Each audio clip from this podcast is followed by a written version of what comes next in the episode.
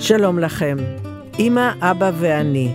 זה הפודקאסט שלי, אני רינה מצליח, ומדי שבוע אפגוש מישהו או מישהי לשיחה על ההורים, על החיבוק, על הכאב ועל מה שנשאר מהבית. שלום, חבר הכנסת צחי הנגבי. שלום, רינה. את אמא שלך כולם מכירים, ואני הכרתי אותה גם אישית, ודווקא חשבתי שנפתח את השיחה שלנו לדבר על אבא שלך. נהדר. את אימא שלי כולם הכירו, היא כבר לא הייתה במוקד של הציבוריות הישראלית מאז 1992, כשהיא עזבה את הכנסת, אבל מה שהדהים באמת, ובוודאי נדבר על זה, שלמרות שהיא לא הייתה במוקד, המון אנשים התגעגעו אליה. את אבא שלי הכירו רק לוחמי המחתרת, שרובם באמת כבר לא איתנו. איך הם הכירו ההורים שלך? אבי היה המפקד של אימא שלי במחתרת, באצ"ל, ולאחר מכן בלח"י. הוא היה מבוגר ממנה, ולכן הוא גם היה לפניה זה שקפץ למים העמוקים האלה של מאבק בכובש הבריטי, והיא הצטרפה לאחר מכן, אבל מעולם לא שמעתי את סיפור אה, מה, לא? פגישתם, אבל היא כתבה בספר שהיא פרסמה לאחר קום המדינה, שעל עמנואל, עמנואל זה היה שמו, אז היא כתבה שהיא צפתה בו, הוא היה כזה גבוה, תמיר, עיניים כחולות, נערץ בקרב לוחמי המחתרת, כי הוא היה כבר עם רקורד של פעולות נועזות. אחרי זה היא נהייתה המובילה, מכיוון שהיא הפכה להיות השדרית של המחתרת של לח"י, אחרי ששניהם פרשו מאצ"ל והצטרפו למי שהוביל את הפרישה הזאת והקים את לח"י, יאיר שטרן. ואז היא קיבלה מיצחק שמיר, שהיה מפקד המחתרת, אחרי שנרצח יאיר שטרן, הנחיה להיות הקול של הרדיו המחתרתי, בגלל שהעברית שלה הייתה ייחודית, והיה לה ח' ועין כבת אה, לעדה תימנית, וככה היא הפכה להיות למעשה מוכרת גם אז ומאז. תגיד, אבל את, איזה זיכרון ילדות הכי מוקדם יש לך? שאני ניצב במרפסת הבית שלי ברחוב הסולל, הייתי בטח בן שנתיים או שלוש או ארבע, ואני בטקס של פרידה מהמוצץ. ואני זורק את המוצץ לרחוב. ואחרי כמה זמן אני מרגיש מועקה. כי אני לא מבין למה נפטרתי מהנכס הזה, שהיה הנכס הגדול שלי בחיים, בלי שנתתי אותו לעניים.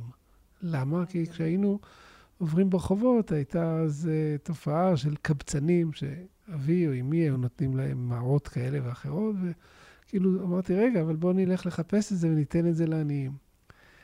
אני מניח שאימא שלי ירדה איתי, וחיפשנו וחיפשנו ולא מצאנו, ואני זוכר שהייתי מדוכדך הרבה זמן, שהיה לי כזה אוצר ביד ולא עשיתי בו שימוש ראוי.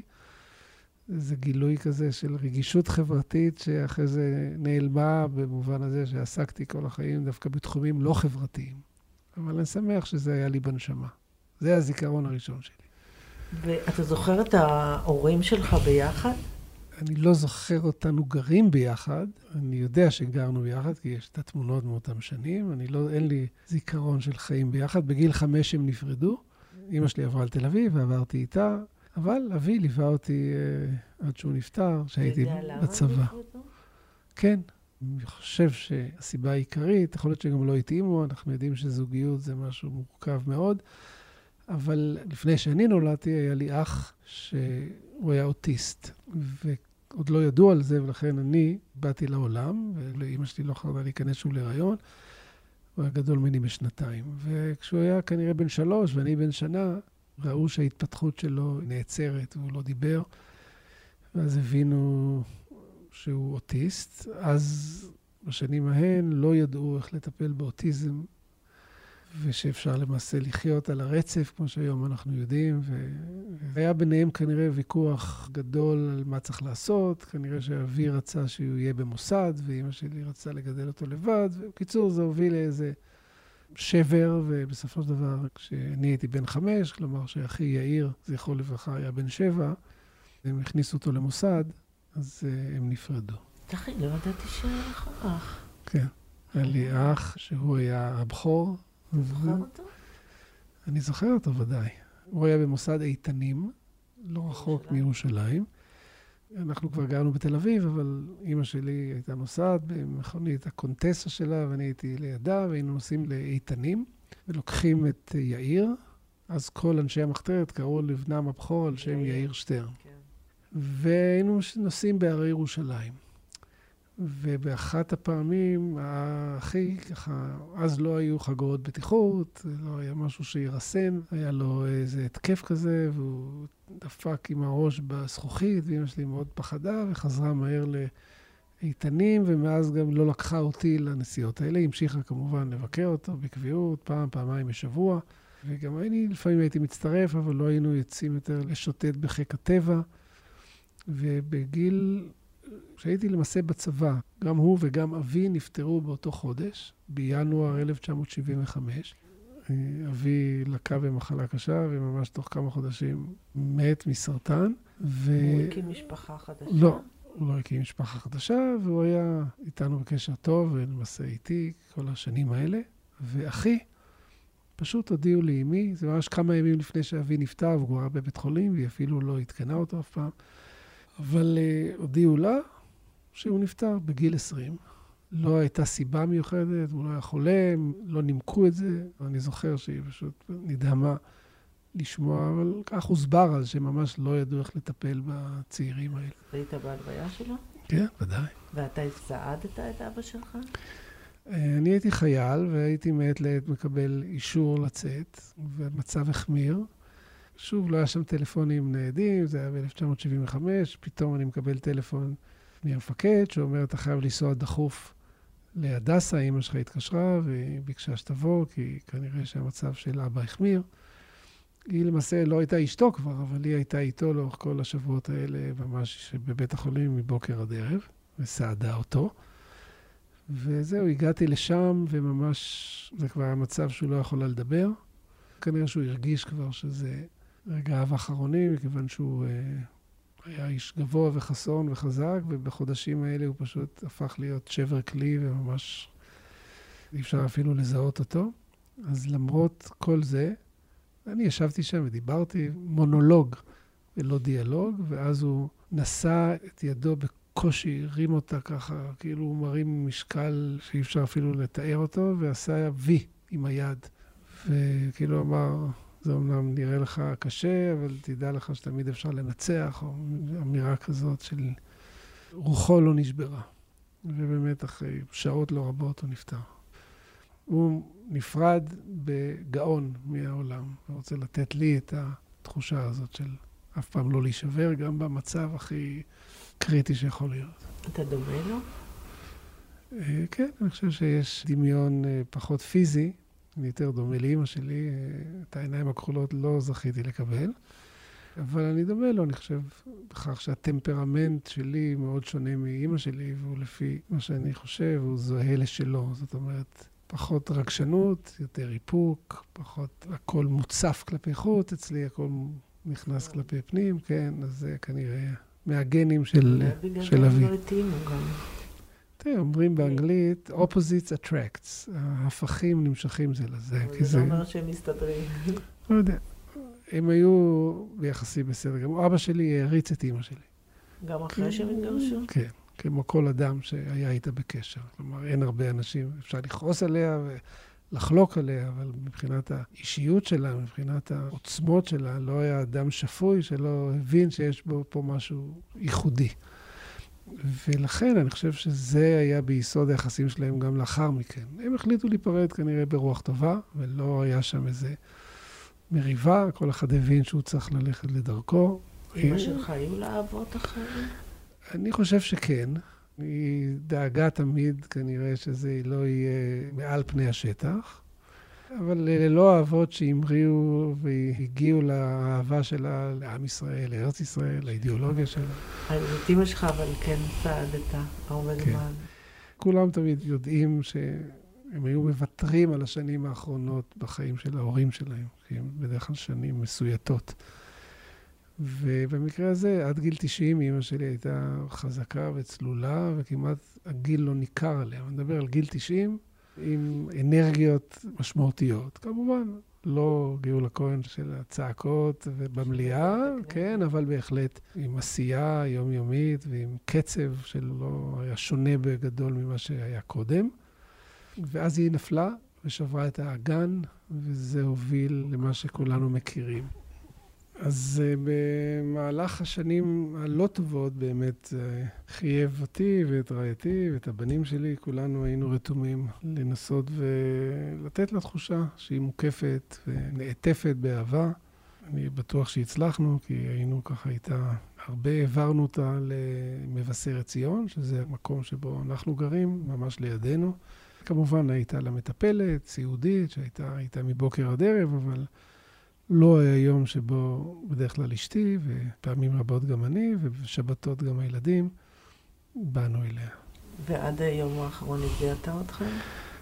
בחודשים האחרונים כבר ברור שהיא לא איתנו. אני לא יודע זיהתה או לא זיהתה, כי היא לא הייתה מדברת כבר, אז קשה לראות, אבל היא תפקדה. וגם ראינו את מה שקרוי הסיפור הזה של הזיכרון לטווח קצר וטווח ארוך. דברים של היום-יום נעלמו ונמחקו, אבל היא הייתה מדברת על ההיסטוריה ועל עם ישראל. ככה זה היה עם אמא שלי. תמיד שמענו על זה שזה מה שקורה, וכשזה קרה זה היה עצוב, אבל לפחות אמרנו, אוקיי, יש גם חיבור לפעם. כמה הייתה קשה הפרידה? פרידה היא תמיד קשה, והיא קשה בכל גיל, ופה זה העובדה שזה גיל 94 ושהיו לו חיים מלאים ונפלאים, היא לא ממש מנחמת כשזה קורה. אחרי זה שעושים רציונליזציה של העניין, אז אומרים, בסדר, זה לא טרגדיה, לא קרה פה איזה אסון, אבל זה קשה. כל כך אהבה אותך. אולי רק אותך אהבה יותר מאשר את ארץ ישראל. כן, אולי זה היה תיקו שם. תיקו, אתה חושב? כן, יותר מארץ ישראל לא אף אחד לא יכול לזכות. אבל אה, אני חושב שזה באמת היה סוג אחר של ה... האהבה שלה לך? מאוד אה, חסר לי, אני לא יודע אם הדאגה והאהבה, אבל חסר לי, ה... כמו כולנו בשלב כזה או אחר, אתה פתאום נהיה האיש המבוגר במשפחה. וכל אחד רוצה להתרפק על מישהו אחר. זה מה שחסר. כן, שמישהו אחר צריך לחשוב עבורך ולתת לך עצות טובות. אתה יודע שהן באות ממקום אמהי ולא אינטרסנטי והכי אה, טהור שיכול, זה בהחלט חסר לי. פעם אחת היא כעסה עליך.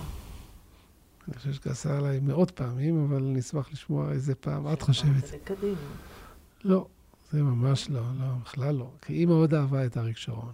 והיא גם ידעה שאני נמצא עם אריק שרון למרות ההתנתקות, כי אני הצבעתי נגד ההתנתקות בכל ההצבעות. והיו לנו הרבה שיחות על זה, והיא הייתה גאה בי שאני לא נעניתי להפצרות של אריק שרון, אפילו לא להימנע, הוא פעם הפציר בי להימנע, כי לא היה לו רוב, ואמרתי לו, אריק, זה לא נושא שאפשר להימנע, אם אתה רוצה, אני יכול להתפטר בממשלה, זו אותה תוצאה מבחינה מתמטית. הוא לא הבין את העניין המתמטי. לא הבין למה, אם אני מתפטר, זה אותו דבר כמו נמנע. ואז הוא אמר, אוקיי, אני, אני מודה לך, והלכתי, והייתי בטוח שעכשיו הם מסבירים לו שלמעשה הוא קיבל את מה שהוא רוצה, הוא קיבל מישהו שלא יצביע נגד, והוא אמור היה לקפוץ על ההצעה הזאת כמוצא שלל רב, וחיכיתי לטלפון, זה היה יום שישי, אני זוכר, הגעתי הביתה מלשכת ראש הממשלה.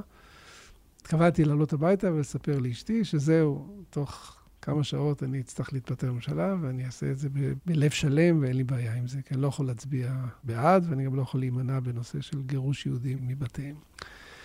ואז היא צלצל לטלפון, אני כבר יצאתי מהדלת של הרכב, ואני מחזיק את התיק שלי ביד אחת, ויד שנייה את הטלפון, וזאת מרית מלשכת ראש הממשלה, ואני יכולה להעביר לך את ראש הממשלה, ודאי. ואז הוא אומר, אה, חשבתי על מה שאמרת, כן, אני מאוד מודה לך. הייתי בטוח שהמשפט הבא זה בעתיד, שיהיה אפשרות, תוכל לחזור לממשלה או משהו כזה. אבל המשפט היה אחר. זה גדלות נפש, כן?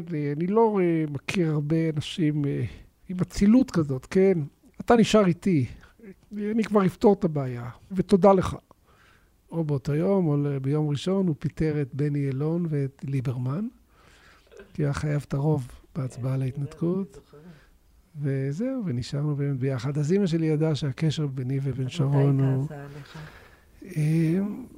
אני לא זוכר כעסים מיוחדים, אבל היא הייתה באידיאולוגיה שאין בה שום פשרות. יותר ימנית ממך.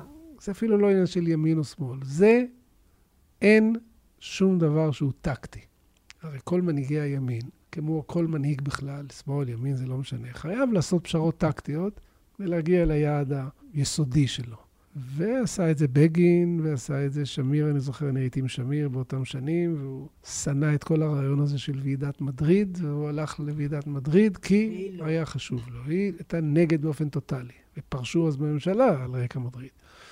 ונתניהו הקפיא את ההתיישבות לעשרה חודשים לפי בקשת אובמה, כדי להוכיח משהו לאובמה, למרות שלא היה לו פשוט. כולם עושים פשרות. אצל אימא שלי זה בכלל לא היה מושג אפשרי, לשקול פשרה. ואני למדתי ממנה, בין היתר, שזה טעות, הגישה שלה. זו גישה מופלאה וגישה קסומה, אבל היא לא גישה של מנהיגים, היא גישה של הוגים. אבל טוב שיש כאלה. חייב להיות כאלה. זה מה שאמא שלי אמרה, אמרה, אתם תתפשרו, אבל תמיד אני אזכיר לכם לאן אתם צריכים להגיע. אני המצפן. אם אני לא אהיה, אתם תשכחו מאיפה התחלתם ולאן אתם צריכים להגיע. וזה מאוד מאוד נכון. תגיד, ואיך היו יחסים של הילדים שלך איתה? הילדים שלי זכו. לסבתא באמת, שהיא גם סבתא במובן הנורמלי, כן, אבל גם כזאת שהיא לא מוכנה לבזבז את הזמן שלהם על דברי הבל בלבד. אז היא, שהייתה מביאה להם למשל מתנה, זה לא היה פאזל של uh, אריה מנומר, זה היה קלפים של חברון, שמספרים את ההיסטוריה של חברון. כן. ואם היא הייתה יושבת איתם, אז היא לא הייתה קוראת להם את אוהל הדוד תום, או אה, עליזה בארץ הפלאות, אלא את פרשת השבוע. נכנסת לעומק של כל דבר מהסוג הזה. אז הם זכו גם באהבה עצומה של סבתא, וגם במה שאני זכיתי, כנער, בגיל שלהם, שחיים עם אישה שהיא חלק מההיסטוריה, אבל רוצה לחבר אותם להיסטוריה. כמה פעמים ביום אתה נזכר בה? זה מדהים באמת. אני גר, כאמור, במבשרת ציון, אז כשאני נוסע ואני חוזר, אני תמיד עובר על פני הבית ששכרנו עבורה.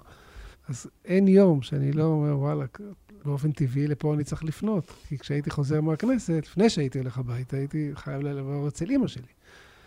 אז כל יום שאני בצומת הזאת, אני נזכר בה. כמובן. אתה מזכיר אותי כמה שנים לא הצלחתי לנסוע בצומת שאמא שלי גרה. לא יכולתי להרים את המבט לקומה הרביעית.